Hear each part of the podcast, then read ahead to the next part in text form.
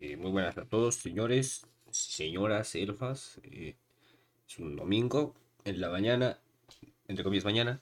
Estamos grabando el podcast desde el Reino Peligroso co- con Sebas, como siempre. Buen día a, a todos y a todas. Em, sí, domingo, bueno, mañana eh, acá son las 2 de la tarde casi, pero bueno, eh, sí, el segundo capítulo, segundo episodio ya del, del podcast. El segundo capítulo ya del Eh, podcast que le está rompiendo. que lo íbamos a grabar más temprano, pero el señor acá, em, bueno, se Un no le sonó la alarma presuntamente, Es la verdad, pero bueno, bueno, eh, discutible. Pero bueno, Cuando em, ¿cómo? yo creo que tomando lo de la anterior semana, es decir, quiero preguntar a Sebas, ¿qué fue lo que viste esta semana y te llamó la atención?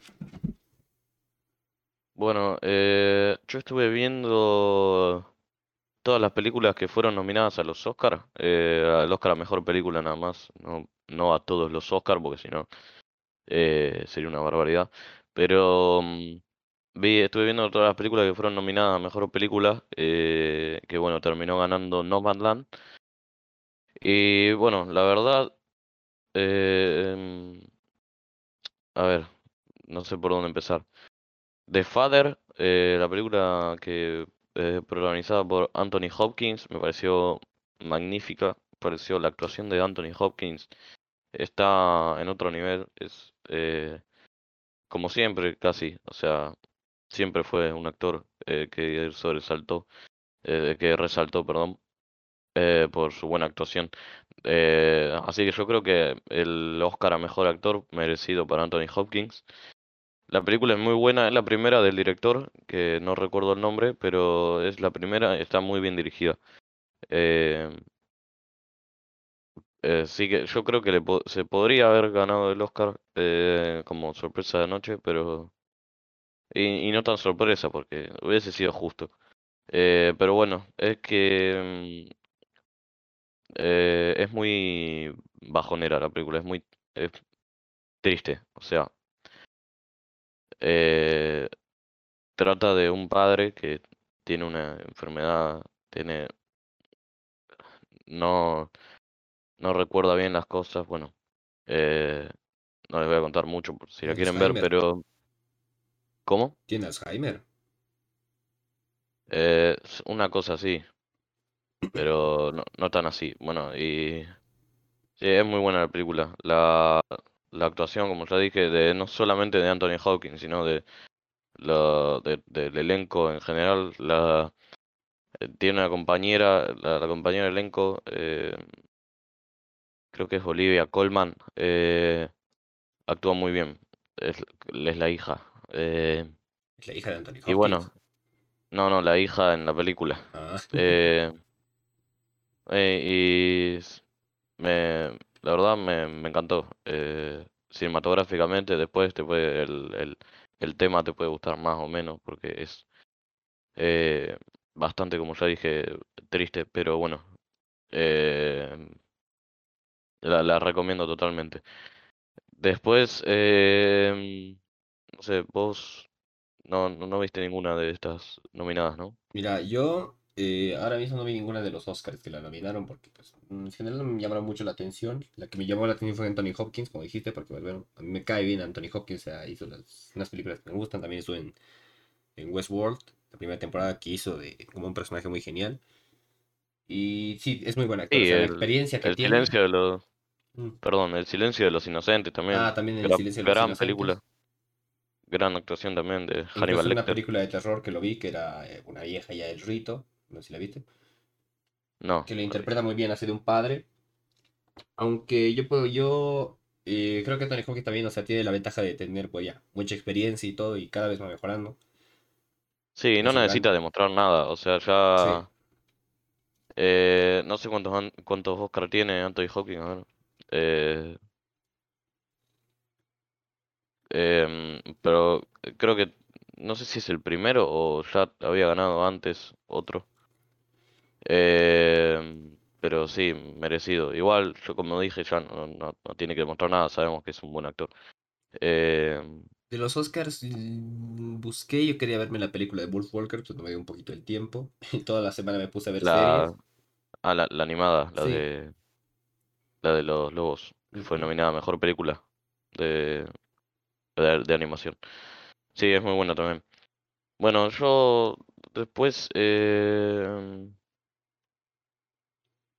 eh, vi esta del el juicio de los siete de Chicago, The Trial of the Chicago Seven, que está basada en una historia real, es de, em, creo que en la década de los, al final de los 60, en el 69, creo, Sí, que está en se, un, en un juicio real, sí, se, se hizo un juicio por a, a siete, eran los Estados Unidos contra siete ciudadanos de Chicago.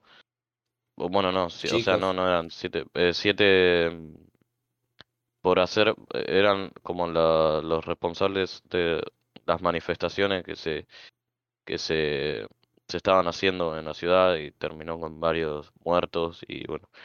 eh, pero en el juicio, al final, no, no, no los dejan, eh, no los dejan defenderse, o sea, conforme pasa la película te vas dando cuenta que es imposible que, ganen el juicio. Porque el juez lo in- interrumpe el abogado o no lo deja hablar o es, es totalmente parcial el juez, o sea, es injusto. Pero bueno, eh, no, no, no, no vi el juicio en la vida real, eh, de- pero supongo que debe haber sido algo así, si está basado en hechos reales, pero también muy buena. Eh, actúa eh, Eddie Redmayne, que es el ganador al Oscar eh, eh, por la película de de, mm, de Stephen Hawking, eh, que se llama La teoría del todo. Eh, ganó el Oscar por esa película en 2015. Es el protagonista de Animales Fantásticos, el, el spin-off de, de Harry Potter. Y bueno, tiene muy buenas actuaciones. Actúa Kevin, eh, Kevin Feige, no, eh, que, mm, Michael Keaton, que bueno, es un gran actor también. Actúa en Hambre de Poder, la película esta de McDonald's, no sé si la viste. Eh, nombre. También actúa en, bueno, la primera de Spider-Man de Marvel, eh, Homecoming, y bueno, y actúa eh, Sacha Baron Cohen, que tiene una actuación magnífica, y el, el, yo creo que la, el drama, no tan drama, tiene momentos de, com- de comedia, porque bueno, es, es el sello del actor, pero supongo que, o sea, eh, yo creo que le, sienta mejor el, el, la- así, el drama, la tragicomedia que que, que la comedia, pero eh, no sé qué pensás vos. A vos, a vos te gustaba Sacha Baron Cohen, ¿no? Sí, mira, yo a Sacha Baron Cohen, o sea, se me hace un raro, pero no sé, o sea, no sé como el, potencial que puede llegar a tener como un actor serio así, o sea, puede ser que sea como Adam Sandler, que todos lo tomamos de idiota y después hizo Uncut Gems y bueno, todo el mundo dijo que no, que actuaba muy bien y tal, puede que sea igual así, yo no sé, tú sí la viste, pero yo creo que sí. Em, Hizo películas que me gustan a mí como Borat o como Borat o ¿cómo se llama esta también? Que es otra que se hace pasar por un gay, que es eh, no acuerdo el nombre. Desgracia. Y es una muy buena, y es creo que la mejor que hizo de, de comedia. ¿cuál? ¿Bruno? Sí, Bruno, Mm. que está muy papo. Qué bueno, no sé si lo nominaron al Oscar por esta película, pero podría haber merecido una nominación. No, no lo hubiese, personalmente no le hubiese dado el Oscar, eh, porque había mejores candidatos. Bueno, estaba obviamente Anthony Hopkins. Yo el Oscar pensé, a mejor actor pensé que se lo iban a dar a, al actor de... eh, no, me no me voy a acordar el nombre ahora. El actor de Pantera Negra. eh, Ah, que por, porque... Sí, porque falleció lamentablemente. Pensé que se le iban a dar a él porque, bueno, eh, se, se suele... Va, no se suele hacer. Chadwick Boseman es el nombre. Em, pero ya lo han hecho antes con Heath Ledger. Sí. igual Sí. Ledger personalmente se lo merecía totalmente al Oscar. Sí, la verdad que sí, se lo Eh, No, no vi la película en la que actuó, no vi la película por la que se lo nominó a Chadwick Boseman, pero eh, bueno, se lo terminó llevando Anthony Hopkins. Y bueno, eh, igual creo que había otros candidatos eh, mejores que Chadwick Boseman. Estaba Daniel Kaluuya, que actuó en, en de Black Messiah. Estaba el chico este de Sound of Metal, que se llama eh, Riz creo. Eh, que bueno, Sound of Metal eh, también me gustó mucho la película. Eh, es acerca de un, de un baterista, de un músico sordo. Eh, pero es sordo, no, no es sordo de nacimiento, sino que es, la- eh, pierde el, el oído desde que eh, en un momento dado, eh, inesperado súbitamente. Y bueno, eh, creo que se llevó el Oscar a mejor banda sonora o mejor sonido, no sé, algo de eso era. Eh, sí, creo que al mejor sonido. Eh, se puede ver en Amazon Prime Video esa película. Em, y bueno, eh, no sé, no, no, no creo que, que Riz Ahmed se, se haya merecido el, el, el Oscar a mejor actor, pero no era mal candidato. Em, después eh, está, bueno, no sé si querés decir algo antes de que siga. Mm, Que de los Oscar literalmente yo no conozco nada, sea, sabía de las películas de animación, que son las que más me interesaron, que estaba Oddworld, que me la vi, estaba muy bonita. Eh, Toy Story 4 que nunca la vi, la verdad que yo le perdí las ganas. Estaba The Wolf Walkers, que la quiero ver todavía y la tengo muy pendiente y la voy a ver esta semana, yo creo. Y la de Soul, que, que eso sí, séate sincero, yo creo que sí, Soul hasta cierto punto se, lo merecía, pero me da curiosidad saber, o sea, también que es capaz de hacer un pequeño estudio, como tú dijiste, y quiero ver. Sí, no, Wolf Walker sí, está mu- muy recomendada. Em, después, bueno, sobre todo porque es animación tradicional, como dije. Pero bueno, después eh, sigo con esto de los Oscar. el gran ganador de la noche. eh, bueno, la única que no vi de... O las únicas dos que no vi son eh, Promising Young Woman, que creo que acá se tradució como Hermosa Venganza. Y Minari, que bueno, es una película eh, oriental, no, no sé bien de qué país, creo que es de eh, cine coreano, que bueno, el cine coreano, la verdad me, pa- me parece bastante bueno últimamente. Yo creo que esta película es buena, además si la nominaron a los Oscars, por algo será, pero yo creo que es- debe ser bastante buena. Ya nos demostró el cine coreano con Parasite, que Ah, bueno, sí. eh, puede ser bastante bueno. Eh, pero bueno, son esas dos las únicas que no vi. Después Nomadland, eh, el gran ganador de la noche, eh, ganador a mejor película. Eh, bueno, sí, yo creo que se, se podría decir, era merecido el Oscar a mejor película, pero si se lo hubiesen dado a otra no, no me hubiese molestado tampoco. Eh, Judas and the Black Messiah se lo podría haber llevado, eh, creo.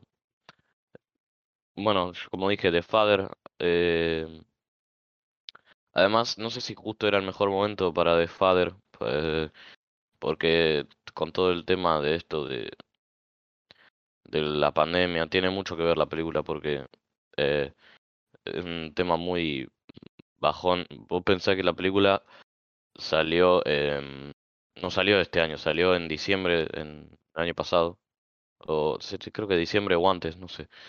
O sea, no- no- todavía no estábamos tan, bueno, ahora volvimos a estar más, eh, más con, con más restricciones, pero eh, no estábamos tan distendidos, entonces eh, capaz que por eso no, no se termina llevando el Oscar. Judas and the Black Messiah se lo podría haber llevado también, como dije, bastante buena la película. Eh, como dije, con Daniel Kalu- Kaluuya, Kaluuya, no sé cómo se dice, eh, que actúa muy bien. Pero bueno, Nomadland sí, no, no, no es una mala elección. Eh, sobre todo la fotografía de Nomadland me parece que es muy buena. Eh, yo creo que se lo terminan dando por el, por el tema de la película, que es un tema muy, o sea, no es un tema, pero de, es el drama que, le gusta a, a la academia. Eh, es el tipo de, drama, tipo de película que, que, suele ganar en eh, los premios.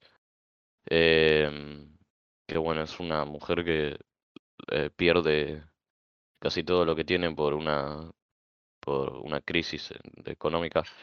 Bueno, ya se nota que hasta cierto punto parece un poco arreglado, digamos. Que es lo que le gusta más a la, al- a la academia. Aunque mm, yo no sé, la verdad, no, no estoy, no, no me vi las películas, como te dije, y me, me interesaron algunas. Por ejemplo, la del baterista, que creo que fue la que me llamó un poquito la atención. Y creo que Sí, Sound of Metal, muy bueno. Eh, em, después, eh, sí, Nomadland, fotografía me parece eh, excelente. eh, Toda la fotografía, el montaje, eh, me parece muy buena. Eh, Frances McDormand está muy bien actuando también. De hecho, no sé si se llevó el Oscar a mejor eh, actriz, creo que no, pero bueno, es la la primera película de ganadora del Oscar de con una mujer como directora. En esta premiación de los Oscar hubo varias películas con mujeres al frente. Eh, eh, en este caso creo que Chloe Zhao, que creo que es una mujer tailandesa o, o no sé, es oriental, no sé bien de qué país, pero está muy bien la película. Em, y bueno, eso. No sé qué más iba a decir. Eh, no sé qué otra película había. Bueno, está Mank, que es se trata de la de, de mm, cuando se cuando se grabó, cuando se llevó a cabo una de las películas más importantes de la historia de Hollywood, que es eh, Ciudadano Kane. Em, eh, pero de- como que de- desmitifica a, a Orson Welles, como que lo difama bastante, como eh, le saca bastante protagonismo, como que toda la idea era de su guionista y al final el- la, la, la fama, el reconocimiento se lo terminó llevando Orson Welles. No creo que haya sido tan, tan así, o sea, porque en la película casi te lo pintan como si, como, como si el guionista, que mm, eh, no, no recuerdo el nombre, eh, creo que es... eh, era un apellido bastante complicado, creo que era eh, Herman Man Mankiewicz. Em, como si él hubiese hecho casi todo. Bueno, no creo que haya sido tan así, pero igualmente la película está bastante interesante. Eh, eh, pero bueno, em, es el, es el supuesto escritor de la, del guion de la película. Eh, está bastante bien la película, es en, en blanco y negro, porque bueno, es para tener todo el, el ambiente de la época. Eh, Ciudadano Kane fue hace bastante, no sé en qué año exactamente, pero eh, mm, creo que la década del 30. Em, eh, creo que el, tiene como protagonista a Gary Oldman, que otra vez actúa muy bien. Y, y se puede ver en Netflix la película. Eh, Muy accesible bueno, sí, sí. Entonces no, no, después no mucho más. Creo que no, no tengo para decir mucho más. La, la- el director es David Fincher, que, bueno, como Anthony Hopkins ya no tiene nada que, que demostrar, eh, es un gran actor. Dirigió Seven, eh, que es una gran película eh, Muy eh, buena. de la historia de Hollywood. El Club de la Pelea también Eh, hizo. sí, sí, es un, es un gran director. eh, y bueno, lo reafirma con esta, esta película, me parece también muy buena. No, no sé, no, no, no es de las mejores, o sea, de las mejores tal vez sí, pero no es la mejor. Eh, Seven me parece mejor, bastante. El Club de la Pelea me parece mucho mejor. Pero es, es, muy buena Mank, o sea, digo que no es eh, de lo mejor porque, o sea, digo que no es la mejor porque las otras dos están muy arriba. Eh, The Game también, el del curioso caso de Benjamin Button, tienen películas muy Ah, sí, buenas. el curioso caso de Benjamin Button. O sea, sí, Eh, buenas. de hecho. Zodíaco, Zodíaco que tiene Zodíaco, a, sí. a Jake Gyllenhaal, Mark Ruffalo. Eh, por eso es un, un gran director, por eso, sea, tiene películas con una vara muy alta. Así que no, eh, por eso no creo que esta sea la mejor del director, pero igualmente es muy buena. Eh, así que yo creo que de los Oscars no tengo más- nada más para decir. Eh, no creo que haya habido ninguna injusticia. No o sea, como dije, Nomadland podría haber sido otro el premio a mejor película, pero es justo, o sea, era la favorita, la candidata de lo que sí eh, en los Oscars lo que suele pasar es que es el, la última gran premiación de películas del año. Eh, y antes son los Globos de Oro, el Festival de Canto, eh, eh, y Nomadland venía ganando todos esos premios y normalmente, no sé por qué razón, en los Oscars la película nunca gana la película que viene ganando todos los anteriores premios. Pero bueno, al final terminó ganando Nomadland. Eh, así que bueno, me parece bien. Eso, que bueno, Nomadland es una buena elección para mí.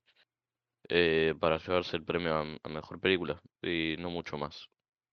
Eh, no sé si vos tenés algo para decir de esto o ya querés pasar a otro tema. A ver, eh, yo creo que los Oscars han perdido mucho de los suyos. Ya no, no es que ya los vea, antes los veía simplemente para ver. Creo que la última vez que vi los Oscars así completamente fue mm, cuando sacaron la película del Renacido, porque me gustó mucho, yo quería que la que ganara. Y sí, creo que sí, creo que fue la única idea ahí, creo que para ver un coso de Spider-Man y nada más. y Pero siento que los Oscars han, los Oscars han perdido mucho de lo que eran antes y están siendo opacados por otro tipo de cosas. Eh, sí, bueno, ya los Oscar eh, son más negocio, me parece. O sea, no porque una película gane el Oscar a mejor película, tiene que ser la mejor película del Sí, año. O sea, eh, ni, ni una de las mejores de la historia. O sea, Parasite, bueno, muy buena película. eh, buenísima, giros de guion. eh, eh, excelente, eh, bueno, la dirección de eh, Bong Joon-ho, no sé cómo se llama. Eh, pero bueno, no es una de las mejores de la historia.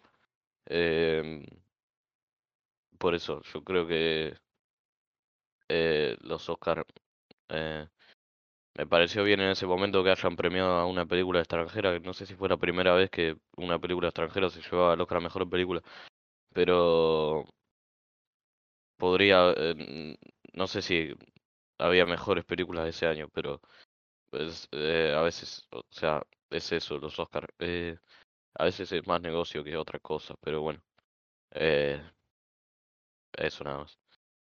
Tampoco quiero entrar mucho en el tema de que si es negocio, si, si son negocios, si está, eh, No viene mucho el caso. si se premia ju- si se premia justamente o no, pero bueno. Eh, no sé, ¿qué, qué querés decir? Bueno, eh, ya terminando con lo de los Oscars, con lo que viste la semana, yo en la semana, aunque que vi puras series, o sea, no vi muchas películas más que una, que me... que la verdad, todo lo que lo vi esta semana creo que fue Netflix. O sea, yo me vi, primero antes que nada, una película animada que me llamó la atención porque estaban los productores de Spider-Man, de, de un nuevo universo. Y se nota mucho que era el estudio también, o sea, el estudio que lo animó todo, también estaba creo que en una parte del estudio que hizo Lluvia de Hamburguesas. Y es una película para niños, pero bueno, está bien, o sea, no es la, no es de las mejores que haya visto, pero está bien, o sea, cumple con lo suyo. Me recordó mucho a Lluvia de Hamburguesas, se llama Los Mitchells contra las máquinas. Me recordó mucho, la verdad, a Lluvia de Hamburguesas, pero un tanto inferior. ¿Cuál es el nombre? Los Mitchells contra las máquinas. Ah, ese, ese es el nombre. Me recordó mucho a mí Eh, a Lluvia de Hamburguesas, la verdad, o sea, es lo típico de una, en de- en este caso, en la anterior película, Lluvia de Hamburguesas era Flint, que vivía con su padre, su padre no lo entendía, y Flint, bueno, tenía su afición, que era la ciencia, pero aquí en este caso vendría siendo con una chica que se llama, no recuerdo muy bien, que su, que su mayor afición sería el cine, mientras que su padre no logra entender sus aficiones, y es, se podría decir que es un desarrollo de los dos por igual parte. Muy bonito, o sea, la película es bonita, es simple, o sea, está bien. No, no es la, original de. Netflix. Y no sé, Em, bueno, por lo que me está diciendo me parece que es más como de Hamburguesa por lo del sí. parecido, pero es, eh, me dijiste que es de los productores de un nuevo universo de Spider-Man. Eh, ¿es, la animación es eh, 3D o es eh, tradicional? Es Es 3D, eh, dibujo es igual, 3D. 3D, ok. Yo creo que Eh, de ahí, o sea, dejando eso de lado, es una película que se, se disfruta, o sea, está bien. No es, yo qué sé, mm, la mejor película para niños, pero está bien. Para mí, para mí, um, está bonito, ¿ya? Otra que me vi que fue la que más me decepcionó de, los, de lo que sacaron fue Love, Death and Robots. A mí me gustó mucho la primera temporada. Y me sorprendió mucho. Me decepcionó, la verdad, porque eh, redujeron la cantidad de episodios de 18 a solo 8.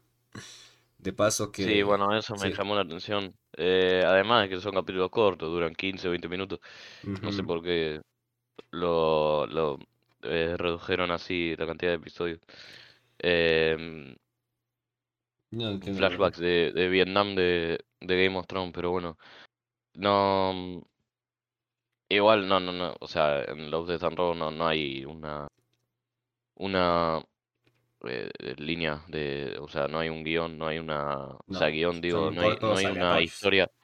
No hay una historia definida, no hay.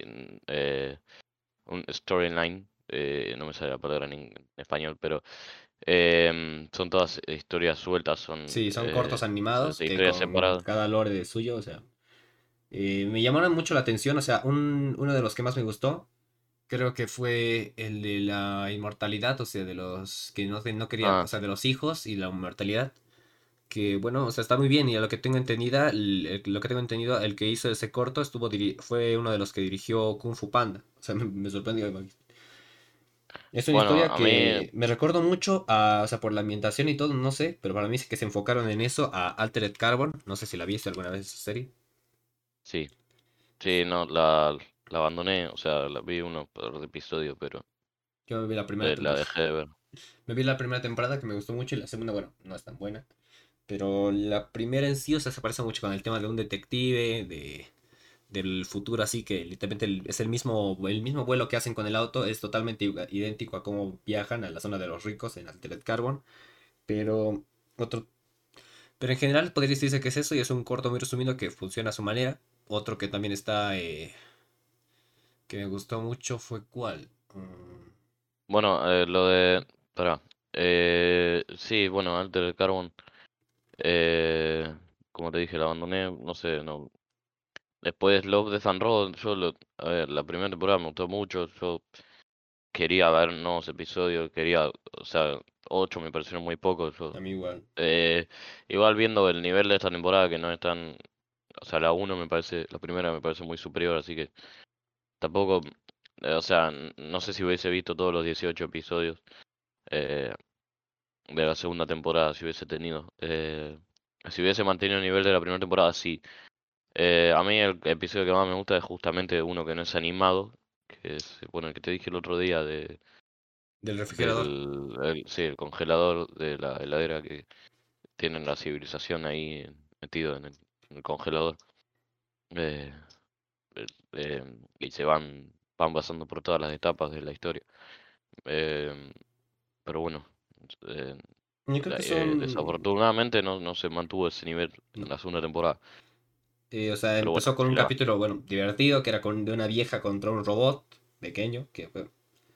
Sí, es divertido. o sea, hay, para entretenerte, o sea, son divertidos los capítulos, pero no, no tiene el nivel de, de las historias del... Mm, yo creo que más que todo el éxito de la primera temporada fue por la variedad que había y porque tenía muy buenas, o sea, muy buenas historias también. Porque, o sea, tenías variedad de todo, o sea, para acción, comedia, de todo. En cambio, en este estuvo mucho más resumido y se nota también, o sea, que se enfocaron más en otro tipo de cosas. Por ejemplo, otras parece que, también, se... Por ejemplo, algo me parece que se, se, eh, enfocaron mucho en la en el tema de la tecnología, o sea, son muchos capítulos relacionados con ese tema y los robots y le pasó un poco como a Black Mirror que eh, ya eh, a lo último sacaban episodios. Sí, sacaban episodios que mm, trataban el mismo tema que episodios de temporadas anteriores, la inteligencia artificial o eso. Y perdieron mucho eh, el. O sea, la. La originalidad, o sea. Em, porque son, eran temas que ya se, habían tratado antes de la misma serie, o sea. por más que se, sea una historia diferente y un, y un capítulo diferente, se quedaron sin, sin tópicos, sin temas para tratar. Hablando de eh, los cortos en general, que son solo ocho, yo creo que son los más resumidos. El primero es de La Vieja.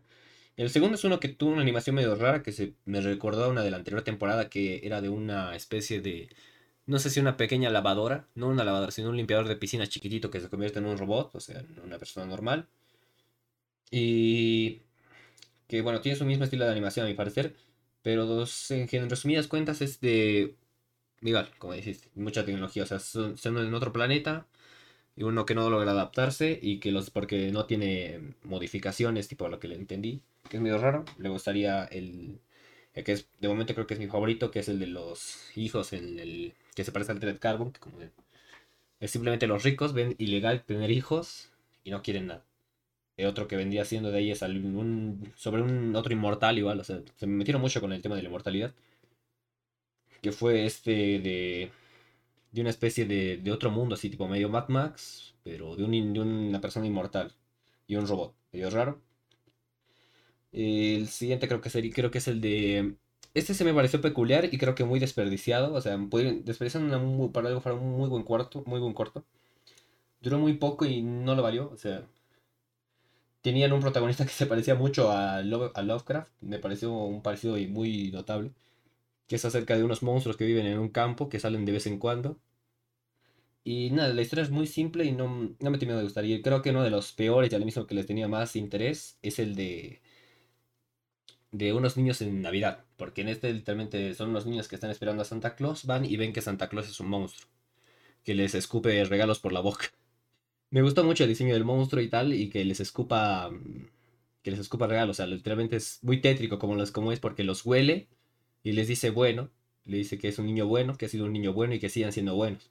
Y los niños al final te dicen qué, qué hubiera pasado si no hubiéramos sido niños buenos. Y eso es lo que no me gustó, se me hubiera gustado ver qué hubiera pasado si eran niños malos o algo. Aunque como, sus, como suspense inicial estaba bien. Otro que no me gustó y me aburrió demasiado fue el del refugio de un, de un piloto que se estrelló y tal, y no entiendes nada. O sea, simplemente es uno que se estrelló y que lo persiguió un robot. Y el último que este lo dirigió el director de Deadpool, que es el del gigante ahogado, que es demasiado raro. ¿Lo viste tú? Sí, sí, eh, no sé, me pareció muy, bizarro. Sí. En general tengo que decir que me eh, decepcionó, o sea, faltó mucha variedad y más episodios, o sea, viendo el éxito que tenía en la primera temporada, no entiendo por qué Netflix, o sea, no, no pudo haber sacado más episodios o algo, no les dio algo más de, algo más de presupuesto. Las animaciones están muy bien y todo, pero siento que faltó. Eh, sí, sí, bueno, mm, definitivamente no, no, no tiene el mismo nivel que la primera temporada, me parece. Eh, bueno, no sé si eh, viste alguna otra cosa. Vi algo que ya puedo hablar tranquilamente acerca de que, bueno, ya terminé, empezó y concluyó de una, fue Castlevania. Que, bueno, empezó como una adaptación, entre comillas, adaptación, porque, bueno, busqué, investigué un poco más de los juegos y todo, y es como que pasó, no sé decirte, pero, o sea, como que como algo que me contaste la anterior semana sobre The Witcher, o sea que dijiste que las son historias totalmente diferentes, la de los libros, la de la serie y la de todo. Sí. Pues acá es casi algo parecido. O sea, no tiene casi nada que ver con los videojuegos, o sea, en general, pero al mismo tiempo sí. Por ejemplo, sacaron personajes de varios lugares. Por ejemplo, lo que tuve, lo que pude ver fue que sacaron personajes del Castlevania original y de Lord of Shadows, porque en Lord of Shadows es donde recién empieza a aparecer Carmila y las demás vampiras tengo que decir que me gustó mucho. O sea, es de las mejores animaciones que tiene Netflix y está muy bien animado. Es un estilo de animación que no es 3D, es 2D, o sea, clásica, puede decirse. Y está muy bien. Tengo que decir que está. Me gustó mucho la serie y terminó de una muy buena manera, tratando de cerrar todos los cabos sueltos con los personajes y tal. Eh, no terminó mucho como muchos lo esperaban, sacó una pelea entre Carmila y Trevor Belmont y los demás pero sí se solucionaron todo, la mayoría de casos, alguno que otro que no quedó muy del todo claro, como el destino de dos vampiresas que, bueno, ya cuando después de que Carmila se fuera, las dejaron al, vacío y no dice, nadie sabe muy bien, pero de ahí en general con Drácula, con Alucard y con todos los personajes supieron cerrarlo muy bien. Y creo que es uno de los, una de las series más buenas que tuvo Netflix, o sea, a lo suyo. Eh, es de producción propia de Netflix. Sí. Original. Sí, la, escribió Warren Ellis, que a lo que vi y busqué es un escritor de cómics, que hizo tipo algunos cuantos de Batman, unos de Iron Man, que me gustó mucho. Tiene lo suyo. Yo, bueno, no, no la vi eh, de Castlevania. ¿Cuántos episodios tiene? Ahora mismo tiene cuatro temporadas y bueno, la primera temporada es muy corta, o sea, duró como cuatro episodios para ver si tenía éxito. Y de ahí ya fueron alargándolo con ocho episodios y tal. Y la última creo que creo que son ocho episodios o nueve, no estoy muy seguro. Ah, bueno, es bastante corta, o sea, bueno, Sí, o mira, sea, no, son no capítulos de 20 minutos en general. La, la voy a ver después. Em, después en Netflix, oh, no sé qué, qué, em, así como producción propia, no, no se me viene nada a la cabeza. Eh, de animación, eh, algo hay. Bueno, está, Netflix tiene todo, todo estudio Ghibli, que bueno, para mí Sí, creo que eso es eh, oro, o sea, estudio Ghibli recomendado 100%. Em, Totalmente. sobre todo, bueno, la que más me gusta a mí es El viaje de Chihiro. Eh, pero tiene, bueno, tiene otras muy buenas que son, eh, De mí, yo creo que eh, bueno, el, castillo del vagabundo, eh, Ah, sí, es. la, la, la princesa Mononoke, eh, bueno, Totoro, que es una de las más conocidas. eh, mm, pero bueno, mi favorita es de Ghibli es em, esta de El viaje de Chihiro. De mí, Em, yo creo que sería La Princesa Mononoke. Creo que es mi película favorita que más me gusta. Que la puedo ver muchas veces y no me aburro, que es la que más me pareció más bonita. Es el viaje. También el viaje de Chihiro igual me gusta mucho, que es muy lindo. Ah, esta serie la vi y quería hablar. No sé si tú la viste o la conoces. Se llama Fargo. ¿La conoces? eh, sí, sí, sí, sí, la vi. Vi la primera temporada y la segunda. Em, Está buena. la, la película, la película de los hermanos Cohen, eh, me parece, no sé si la viste, si no la viste, la tenés que mirar. eh, del mismo nombre, Fargo. Es espectacular, es, tiene una gran fotografía, una gran dirección. Actúa, mm, bueno, eh, este señor que nunca me acuerdo el nombre, que actúa, es eh, el protagonista de Jurassic Park 3, porque es la única que se me viene a la cabeza. Actúa en muchas más películas, pero bueno, Jurassic Park 3 no me parece tan buen, tan buena película, pero actúa ahí eh, y actúa en Fargo. Y también actúa Steve Buscemi, que bueno, es, eh, actúa en varias películas de la eh, de Happy, Happy Madison, creo que es la productora de Adam Sandler. O, sí, creo que es Happy Madison. Eh, y, mm, y actúa en, en Reservoir Dogs de, de Tarantino. Y bueno, es, eh, eh, es muy buena la película. Y bueno, de ahí no la eh, la serie se- las series serían como spin-offs de la película. O sea, eh, hicieron como, como historias como eh, sacadas, eh, o sea, la idea está sacada de la película. Es como Eh, una historia así, más o menos. Pero, ¿qué ibas a decir de Fargo? Mm, que empecé a ver el primer capítulo, me, me gustó, o sea, para un principio está bien, o sea, de cómo un tipo normal que lo andan jodiendo todo el mundo, todo el rato, o sea, el tipo literalmente parecía ser un bestia, pero al final del día no, o sea, no, no era un bestia, era una persona normal que se asustó incluso de los, de lo que hizo. O sea, que se arrepiente y que, bueno, tuvo una reacción más que todo interesante. O sea, de lo que te puedes esperar de decir, no, no, no, es que esto no hay que molestarlo porque eh, está loco. Es como un loco. El, no, el, el personaje del primer capítulo literalmente se asustó. O sea, no, no, sigue siendo el mismo inseguro, o sea, miedoso. No, no cambió mucho. Pero fue interesante la reacción que tuvo y me gustó el primer capítulo. Yo creo que me la voy a seguir viendo. ¿Tú que te la viste? ¿Está buena? Y es, es muy buena la serie. Em, o sea, no, no tiene nada que ver con la película, pero con la historia de la película, pero eh, es muy buena. Eh, Yo creo que hablando de los y bueno, la película trata de, la película trata de un, un tipo que está corto de plata, o sea, no, no, eh, no tiene plata y bueno, se le ocurre una muy mala idea que para, para ganar plata em, Su idea es pagarle a unos tipos para que secuestren a la mujer, a su mujer, y pedirle res- un rescate a, al, al padre de la, de la mujer que es, es bastante adinerado. Y bueno, no, no puedo contar más, pero eh, obviamente sa- sale todo mal. eh, porque si saliera bien no, no sería una película. Pero está basada en una historia real. Es una historia real que pasó en Estados Unidos. Yo creo que eh, los hermanos Coen son muy buenos directores y yo me vi de momento, creo que Me vi dos, o sea, podría decir, no sé, lo, vi Sin lugar para los débiles, que me gustó mucho, que me parece una muy buena película. Y la de la balada de Buster Scrooge, que igual es una original de Netflix. Y bueno, eh, tiene, su, tiene mucha calidad, o sea, las películas que hacen ellos, o sea, las dos estas que vi me gustaron mucho. Tiene, tienen lo suyo, tienen un ambiente medio raro, o sea, como que en la balada de Buster Scrooge ya es medio bizarro y es un tanto cómico, pero en, sin lugar para los débiles con una ambientación muy oscura, con lo del dinero y todo. ¿Tú conoces algunas películas más? De los hermanos Cohen no tienen muchas películas. Eh, pero bueno, yo creo que eh, el pico de los hermanos Cohen es eh, Fargo. Eh, o sea, no tienen muchas películas ellos dos juntos. Después creo que por separado sí. Pero bueno, el Gran Lebowski, eh, que creo que son de los dos, eh, es muy buena. Em, es una. Actúa. Ay, ¿cómo se llama? Eh, bueno, actúa también Steve Buscemi. Eh, Steve Buscemi lo ven casi todas las películas, no sé, porque en varias que veo siempre está ahí. Sí, pero no es el protagonista. El protagonista es eh, otro que ahora no me acuerdo quién es, pero me parece que actúa en, en Spider-Man, no, en, en Iron Man. Pero no, no te sabría decir el nombre.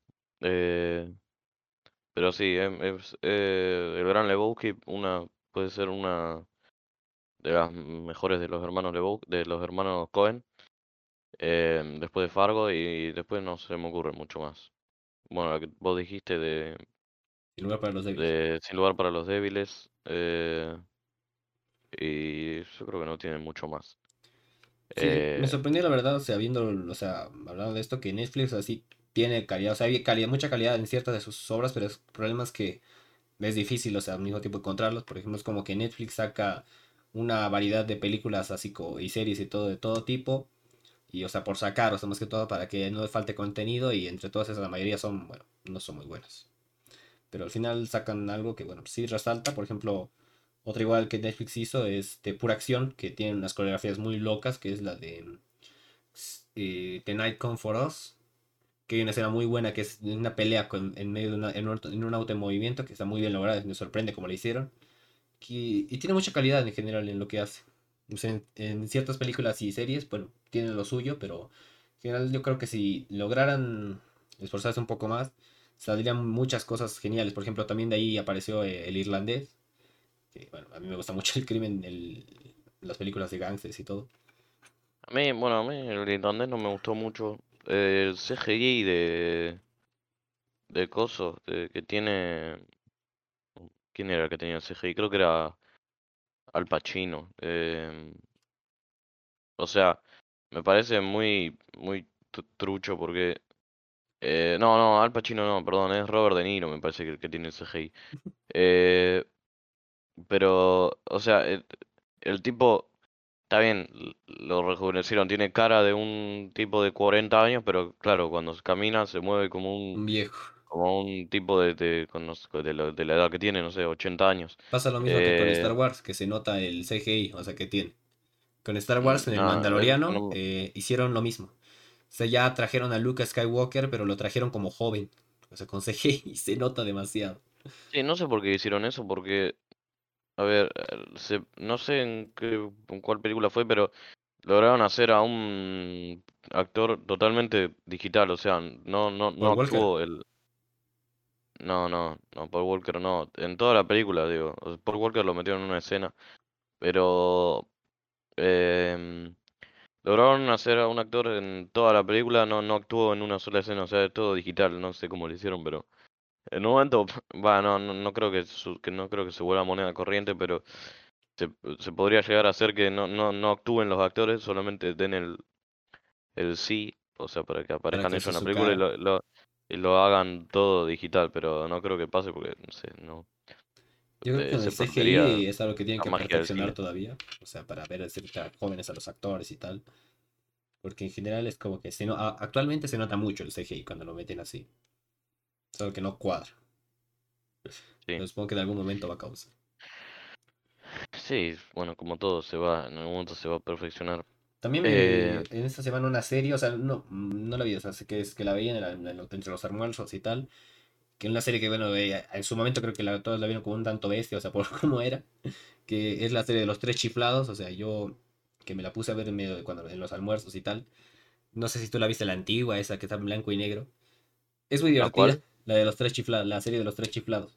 Ah, creo que sí, bueno, creo que antes la Eh, veía, pero no, no me acuerdo mucho. me, yo no la, no la vi mucho, o sea, vi una película porque sacaron, no sé hace cuánto, hace poco, o sea, no, ni tanto, o sea, 2010 o algo así, pero la serie tengo que decir que es muy bestia su humor. O sea, le, le- le- o sea, lo pegan con toda Curly. le- le- creo que vi que literalmente le con una palanca lo empezaron a jalar de cuando se atoró. O sea, es muy bestia la serie en su, en su momento. Supongo que la vieron todos medio raro, pero tengo que decir que es divertida. A su modo. Bueno, eh, sí, yo creo que no hay mucho más para hablar de esto. Sí. Ah, bueno, algo que no hablamos eh, el, el domingo pasado. Resident Evil 8. eh, Ah, sí que no lo podemos jugar. Tuvo bastante éxito. sí, fue el de Eh, los más jugados yo, en el fin de semana de Steam, a lo que me enteré. El mejor de la saga que vendió. Sí, eh, que bueno, eh, yo estuve viendo un poco. eh, parece bueno. eh, no creo que sea el mejor, o sea, no lo jugué, pero mm, estoy seguro que no es el mejor porque, bueno, para mí, Resident Evil 2, 3 y 4 de los mejores juegos de la historia. Pasa que, a ver, el Resident Evil 8 seguramente sea muy bueno. Ha, ha habido Resident Evil malos, las- la, la saga Revelation me parece, bueno, eh, bastante mala, bastante, eh, bastante olvidable, pero ha habido Resident Evil 5 o 6, no me parece para nada eh, superlativo, pero, pero, mm, pero no creo que el Resident Evil 8 sea, sea malo, o sea, debe ser bastante bueno por lo que vi. Pero es que Resident Evil 2, 3 y 4 eh, dejaron la vara muy alta para mí. Eh, Yo creo y yo creo que en, e- que en ese mm, orden, creo que el Resident Evil 2 es el mejor y después el 3 y el 4. yo siempre Pero fui, bueno, muy fan de Resident Evil. Me gustó mucho el concepto de los zombies y tal. Incluso me veía las películas que me gustaron, bueno, me gustaron cuando era niño. Se me veía mucho la de Degeneración y la de la Maldición, que eran las dos principales, que eran, tenían lo suyo. O recuerdo que la de la Maldición hay una escena que me sigue gustando mucho, que es eh, Leon contra Leon junto a unos Likers peleando contra, contra unos Tyrants, que es una escena que me parece de las mejores, o sea, que le está dirigiendo otro a los Likers para pelear contra los, contra los Tyrants, y bueno, está muy logrado. Yo Resident Evil la jugué, bueno, me jugué, no, no diría que todos, te mentiría si te dijera que me los jugué todos, se me jugué, empecé con Resident Evil Operation Raccoon City, que con, yo ahora mismo lo recuerdo bien de niño, pero no sé, o sea, capaz ahora mismo lo juego y me parece una mierda, pero en general era interesante el concepto de unos agentes de Umbrella que tenían que ir, aunque el juego era más acción, obviamente, luego jugué Resident Evil 4, que bueno, sí me dio la primera zona, tengo que decir que supo mezclar hasta cierto punto bien el terror con la acción, aunque... Al final se terminó yendo mucho más por la acción, pero sin perderlo y sí, sigue haciéndolo bien. Por ejemplo, la zona del pueblo es la zona que más me dio miedo de niño. Por ejemplo, el- me, dio- me daba miedo avanzar en ciertas partes y más de no cuando es de noche. Por luego Resident Evil, luego jugué de ahí Resident Evil creo que 5, sí, que me pareció medio raro y bueno, más que todo no me terminó de gustar mucho. Es pura acción, literal. en, en su momento, en su momento se hablaba de que, claro, en el 5 y el 6, como se perdió un poco los orígenes de Resident Evil, Es, con el em, 6 te que se perdió el, todo.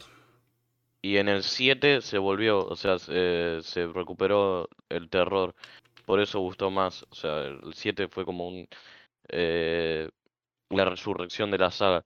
Y yo, bueno, el 8 creo que vendió bastante por el, bueno, por Por esto, eso. por el, el éxito del 7. El 7, el 7 tuvo éxito Yo pude jugar las demos. fue bastante eh, vendido. yo pude jugar Y las el dos demos. 8, el 8 creo que fue bastante vendido por el villano de Lady Lady, Di- Dimitrescu. Lady Dimitrescu y las vampiresas. generó, sí, generó mucha, eh, dio mucho de qué hablar eh, cuando salió los, salieron los trailers.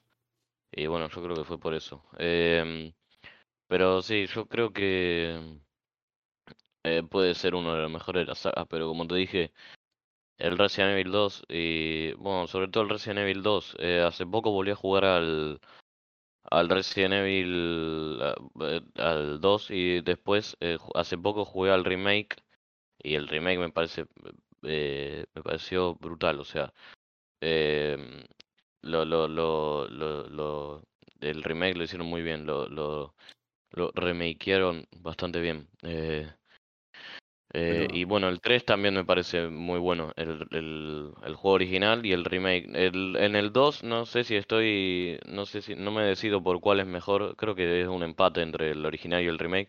El 3 sí me gusta más el original que el remake. Eh, y bueno, ahora estoy esperando. del remake, a lo que tengo entendido. Eh, igual está bastante bien el remake del 3, pero me parece que me quedo con el original. Y el 4, bueno, yo estoy esperando que hagan el remake del 4, que se supone que ahora que ya salió el Resident Evil 8, el próximo proyecto de Capcom con respecto a la franquicia Resident Evil es hacer el remake del 4. Así que esperemos que, que hagan, que lo hagan. Mm, yo creo que de ahí jugué, eh, a ver, ¿cuál? Resident Evil 2 Remake, lo jugué, nunca jugué el original, así que no sé cómo es. Eh, jugué la- el remake, que me gustó mucho, o sea, me Claro que- me ponía incómodo, la verdad que me siguieron pelado ahí, pero bueno, me gustó mucho. Me puso incómodo, tengo que decir que, que te persiguieran así es muy incómodo, y más, o sea, cuando lo puedes ver desde la perspectiva así de Leon, y bueno, está muy logrado. ¿qué querías Es que yo al, bueno, al Resident Evil 2 original lo jugué en la, creo que fue, lo tenía en la PlayStation 2, me acuerdo de la tapa del disco. O no sé si PlayStation 2, no sé si estaba para PlayStation 2, me parece que me estoy confundiendo con el 4, pero no, no, en algún lado lo jugué, creo que, o capaz que era en la, en la computadora, sí, creo que era en la computadora, lo jugué, eh, em, ¿Un pero hace muchos años. Y el, el Resident Evil 4 sí lo jugué en la Play 2, me acuerdo que lo jugué, lo jugué muchísimo. Eh, no sé qué hacía jugando yo al Resident Evil porque tenía 7 años, pero bueno, Sí, yo 8 igual, años, estaba en primaria y jugaba, o sea, recuerdo que tenía un amigo que se lo pasó no sé cuántas veces y me explicó todo el lore, o sea, me explicó qué pasa con los niños, me explicó qué pasó con tal cosa, o sea, me explicó todo de Resident Evil. Pero, a ver, eh, Resident Evil el 3, pude jugar, o sea, la demo, en su momento cuando sacaron la demo yo estaba muy emocionado porque quería ver a Nemesis. Y bueno, me jugué la demo, me, me gustó a su, modo. Se, me recordó mucho al remake del 2. Y Resident Evil 8, hablando de eso, de, hablando de demos, me jugué la demo del castillo de Lady Dimitrescu.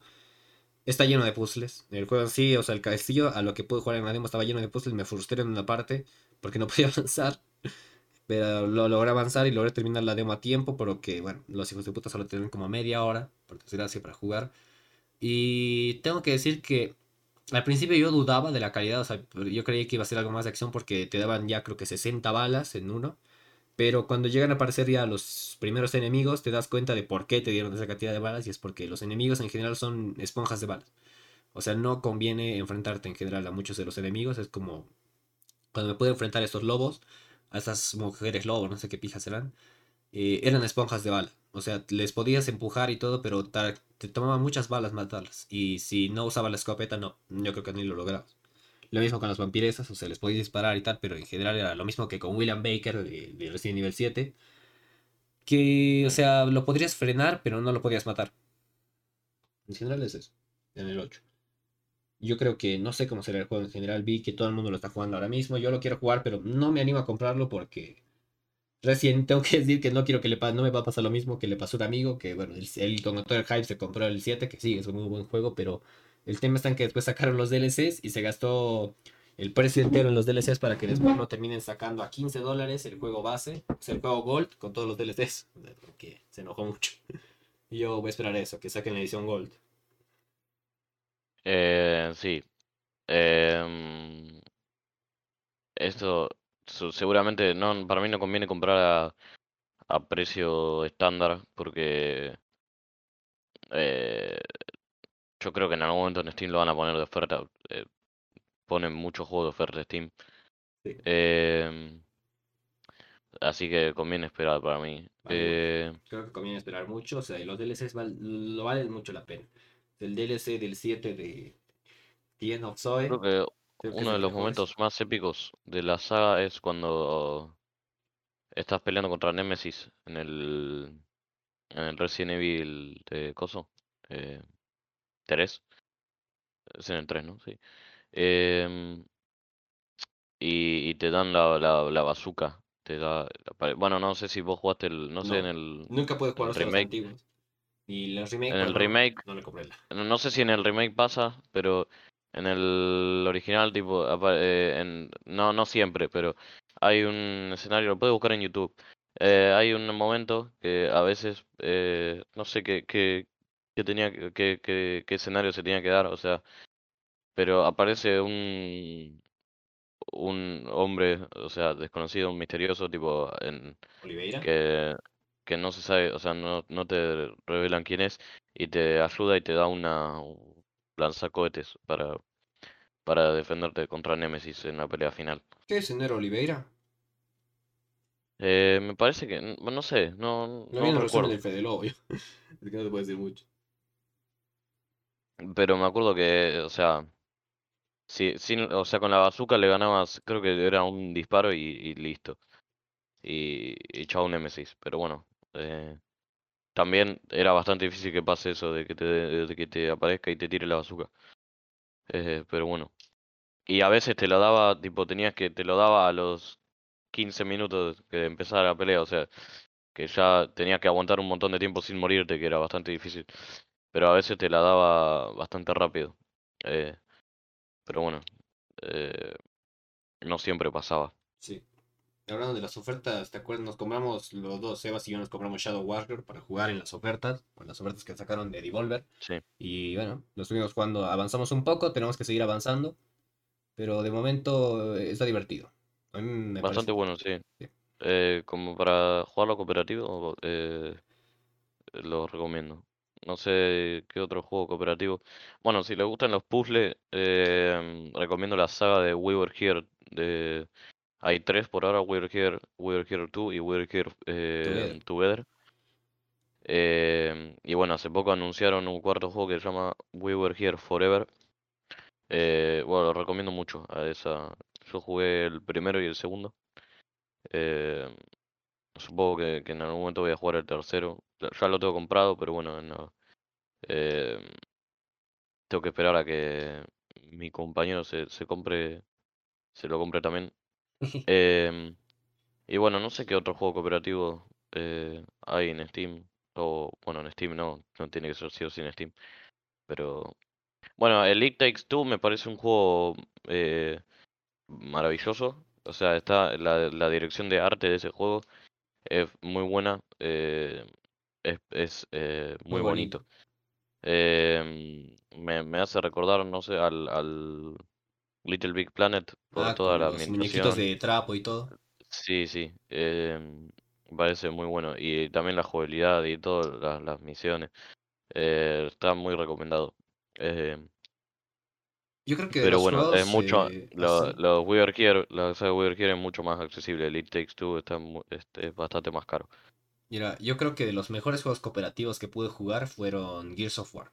O sea, la, la saga de Gears of War en general. O sea, por ejemplo, Gears of War 1, Gears of War 2. Creo que disfrutar la campaña con alguien el- en Gears of War, o sea, viendo que no es literalmente un personaje cualquiera.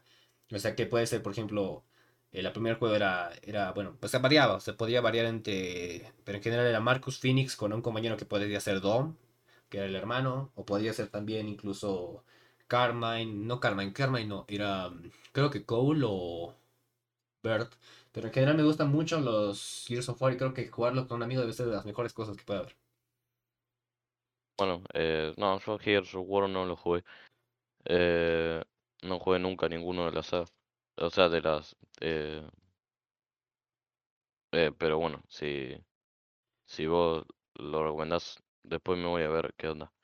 Deberíamos quedarnos Eh, el primero, que bueno, por ahí de forma un tanto dudosa, pero el original eh, no, no recomiendo comprar la versión de Windows 10 porque yo lo jugué con Game Pass, o sea, estaba muy emocionado de volver a jugarlo ya que fue de los primeros Gears of War que compré en PC, o no, bueno, no que compré, sino que jugué en PC, el uno lo jugué, hasta en su momento la versión original y me gustó mucho, me divertí, pero la versión de Windows 10 es muy mala, está muy mal optimizada y no vale la pena. O sea, yo con busqué y resulta que hay los mismos problemas de uno que tiene una 1080 Ti a yo que tengo una 1660. Una 1660 Ti, o sea, tiene los mismos problemas. O sea, hay una zona específica donde bajan los FPS sin ningún motivo. Y así, totalmente el juego está muy mal optimizado para Windows 10. ok. Em, bueno, no sé si... eh, ¿qué otro, qué otro tema hay para eh, Ah, que compré un juego medio. Un juego, un juego que, bueno, eh, no sé, que es también que tiene una historia medio peculiar, o sea, con referente a la guerra, que si a las drogas y tal, y no sé, que está medio un tanto raro. Recién lo sigo jugando, que es Katana Zero, o sea, la, tiene las reseñas muy altas en Steam, por y también Steve me lo recomendó, en su momento me dijo que jugátelo, yo lo ya lo empecé a jugar con Game Pass, no pude acabarlo porque se me acabó Game Pass, pero tengo que decir que el juego es muy, eh, con una historia muy complicada, podría decir, que hay muchas cosas que no te explican, es como que te lanzan de golpe y tú no sabes muy bien qué está pasando y tienes que darte ideas en base a todo lo que estás viendo. En base a tal, es como con unos personajes de lo más raros. en general la historia es rara. O sea, tú tienes una droga que te hace que te hace ver todo ralentizado y de uso militar o algo así. Ves un científico que, bueno, o sea, que te están... Un científico medio raro que inventó la droga o algo así. No, no queda muy claro del todo, pero es muy raro el juego. Sin mencionar que tiene uno de los jefes secretos mm, medio lo, medio raro, o sea, mm, es que es, el, juego, el juego en sí es raro, no, no hay mucha lógica, es, no hay mucha lógica. Sí, lo, lo, lo conozco, eh, no lo jugué, pero eh, bueno, no, no soy mucho de ese tipo de juegos eh, así de, de, em, de plataforma, bueno, de plataforma me suelen, depende cuál sea, pero así pixelado, no, no soy mucho de ese tipo de juegos. Em, pero, pero sí, escuché que tiene bastante positivas las reseñas, eh, las opiniones y eso. Así que cuando, no sé, cuando te lo pases, eh, me contás eh, qué onda. Bueno, y mm, otra cosa, bueno, que no sé si es tan importante, pero a mí me importa, que mm, Biomutant, que va a salir el 25 día, martes, martes 25, eh, la compañía eh, encargada de, desarrollarlo sacó gameplays eh, para mostrar el juego, la, cómo, cómo, se hace el juego, o sea, cómo, cómo, cómo es el juego realmente. Eh, porque a quien no le ha pasado de comprar un juego y decir, che, esto, esto no es lo que me, lo, lo que me, lo que me mostraron. A mí con Cyberpunk. Eh, bueno, sí, bueno, es uno de los ejemplos más recientes y encima la gente se quejó mucho, o sea, pasó sin pena ni gloria. Em, pero bueno, el Biomutant eh, me, me, está llamando cada vez más la atención, más ahora que sacaron los gameplay y realmente eh, tiene, es, eh, es lo que prometía ser. Así que esperemos que, que sea muy bueno. Em, pero el próximo podcast va a ser el 23 y el juego sale el 25, así que recién lo tendríamos que... Podríamos hablar del, del Biomutant del el 30 de mayo. Sí, eh, así que va a haber que esperar. Eh, esperemos que, que sea un buen mundo abierto. Dicen que el mundo es inmenso y que, bueno, tiene, tenés, vas a tener bastantes horas de juego. Eh, pero se ve bastante bonito el juego. Eh, eh, se ve ameno. Me gustó mucho, o sea, cómo se ve el diseño de los, de los gatitos, todo, de los zorritos y tal, de los animalitos. se ve muy, muy bonito. Y hay escenarios que me sorprende, o sea, cómo lo hicieron, que están muy bien logrados. O sea, yo creo que el director de arte debe ser. Este, hizo muy buen trabajo, a lo que se ve de momento. Mm. Eh, sí, se ve amigable, o sea, divertido. O sea, no creo que sea de esos juegos que los juegues, o sea, que los juegues eh, varias horas y te, matan a cada rato, o no puedes conseguir lo que querés, o supongo que será más, eh, podrás eh, hacer, será más distendido el juego, o sea, podrás hacer lo que vos quieras. Mm, yo creo que sí. hay un tema de que no solíamos hablar, hice una noticia que creo que es, bueno, relativamente importante. Y es que eh, la serie de Amazon del Señor de los Anillos ha confirmado otra directora. Que bueno, es la. Es la directora, no sé, no sé muy bien de dónde será. Se llama Charlotte Brands, como lo hacía. Y que cada vez se están reuniendo más. O sea, dicen que ella va a dirigir unos cuantos episodios. Y bueno, a ver qué tal. O sea, se supone que le están metiendo un presupuesto bestial al Señor de los Anillos en, de Amazon. Y a ver la calidad. Y ojalá tenga muy buena calidad la serie o sea, están usando el nombre del Señor de los Anillos, o sea, tienen que, tiene que haber mucha calidad, o sea, va a haber, tiene que haber calidad ahí.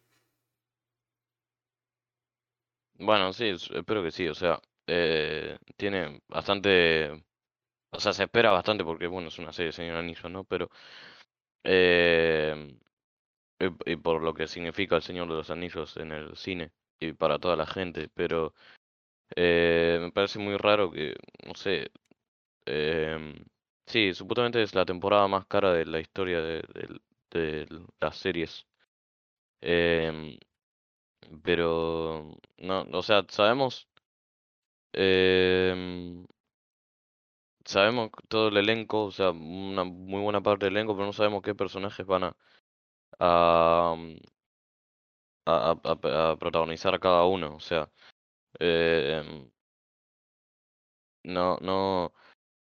No, no hay muchas. em, tampoco sabemos, o sea, en qué, en qué va a estar, eh, en dónde va a estar situada la historia. No sabemos si es algo Supuestamente va que a ser de la escribió. siguiente era, o sea, de ya no es la, se- creo que es la segunda. No, o sea, es la segunda edad, me parece, tipo antes de la Guerra del Anillo y eso. Ah, Em, pero no sabemos que, o sea, que si es algo que ya escribió Tolkien o si es algo que van a inventar.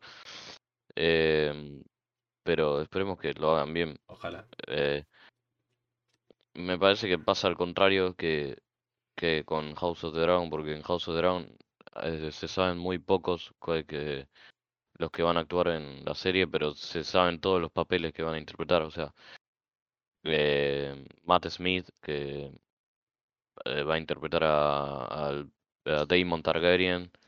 eh, después la hermana, que no, no, la hermana de Daemon, que no me acuerdo quién, cómo se llamaba ella, ni, ni la actriz. eh, Va a estar en los Velaryon, sí, o sea, se sabe mucho más que, que en, que en la serie de de, del Señor de los Anillos, de los, del Señor de los Anillos y eso que se empezó a grabar mucho después, la del, o sea, la de House of the Dragon se empezó a, a rodar hace muy poco y la del Señor de los Anillos supuestamente ya está terminada la primera temporada o, ah, no sé si ya está terminada de rodar, eh, pero supuestamente ya están rodando hace bastante y, y ya se sabe el presupuesto, eh, así que eh, pero, pero no tenemos más información que eso, así que eh, esperemos que no, que esperemos que Amazon no, No la no cague. nos, no nos decepcione, Ojalá que no, no. porque el Señor de como los fan de la saga, espero que lo hagan bien.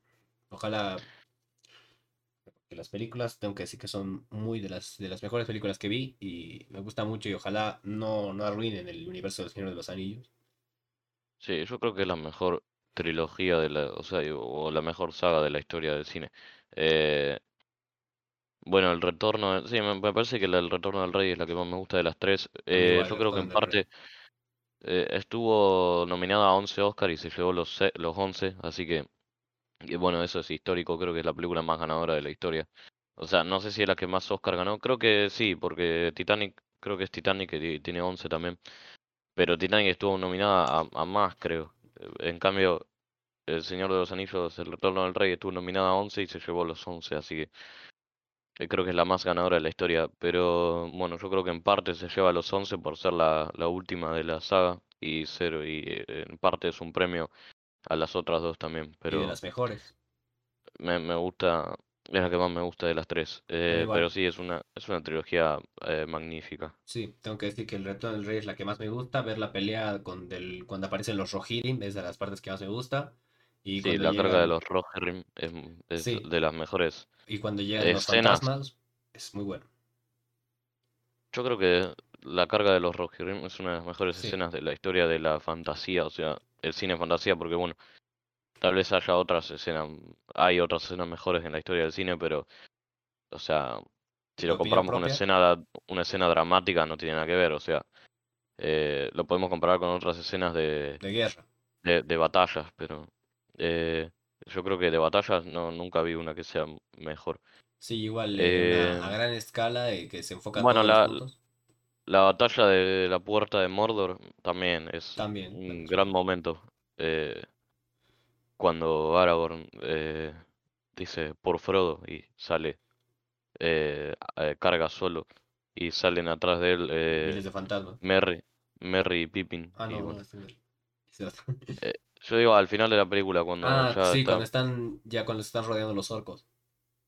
sí, cuando están por tirar el anillo. Sí, Eh, Y están Fran- eh, Frodo y Sam en, el, volcán eh, a punto de anillo con Gollum y afuera está en la batalla de Puerta de Mordor. Eh, y bueno, eh, en un momento parecía que Aragorn podía morir eh, y se va intercalando con unas escenas de, de cuando mm, Gollum roba el anillo y se, o sea, te van intercalando las escenas para que piense que puede salir todo mal, o sea, que, Fro- que Frodo puede morir, que, que Aragorn puede morir y al final sale todo bien.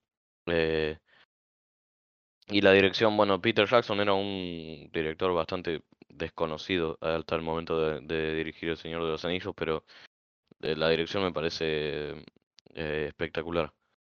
Em, sobre todo, o sea, el lenguaje audiovisual que usa, em, todo lo relacionado con el anillo, con el mal, te lo muestra desde un ángulo eh, contrapicado, que es eh, em, como una angulación de- desde abajo, que te, muestra como a la, al personaje, a la persona que está grabando, te la muestra más, más grande, o sea, como, como si tuviera más poder. Em, y bueno, tiene muchas cosas así, la- las tres películas que, que están todas relacionadas, eh, y es todo gracias a Jackson. Em, y bueno, la, la banda sonora de, de, de, la trilogía también me parece muy buena. Es eh, Howard Shore, el, el responsable de la banda sonora. Y se llevó el Oscar en la, un- en la, en la Comunidad de Anillo y en El Retorno del Rey. En, en Las Dos Torres no se lo llevó porque justo ese año eh, pusieron una norma que no se podía llevar un Oscar a una banda sonora que fuera eh, derivada de otra banda sonora. Entonces, como la, el- la, la banda sonora de Las Dos Torres estaba eh, derivada de la de la Comunidad de Anillo, no se lo dieron. Eh, pero al año siguiente se abolió, se, eh, se, se, se canceló la norma esa.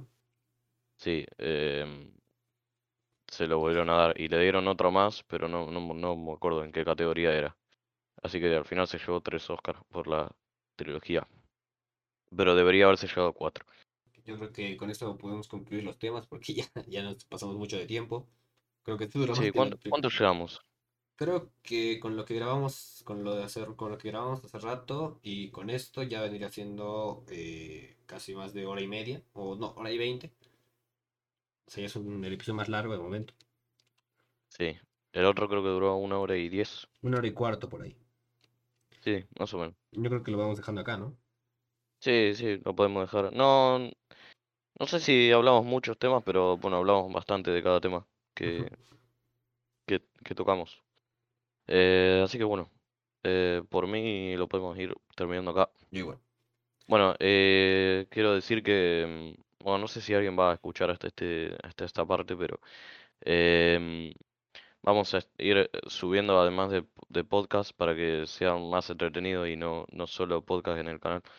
Eh, vamos a hacer, eh, a subir reseñas de películas eh, que nos parezca que valga la pena hacer una reseña, una opinión y, y por ahí algún análisis o algo que nos parezca interesante. Pronto ya tenemos el canal hecho y es el mismo del podcast. Ahí se subirá todo. Así que todo bien. Sí, todas las semanas, eh, entre lunes y miércoles el, el podcast. Y bueno, lo vamos a ir intercalando con alguna, algún video, alguna reseña de alguna película o alguna serie. O lo que nos parezca. O sea, puede ser alguna escena de alguna película em, eh, y no la película entera. Pero bueno, eso ya se verá. Bueno, así que vamos terminando acá. Vamos terminando acá el podcast. Eh, muchas gracias por haber, por haber estado, Sebas, en el podcast, como siempre. Un placer. Gracias, igualmente, un, un placer eh, para mí también. Así que bueno, eh, nos vemos el domingo que viene. Nos vemos la próxima semana. Un, Hasta luego. un saludo, chao. Hasta luego. Chao, chao.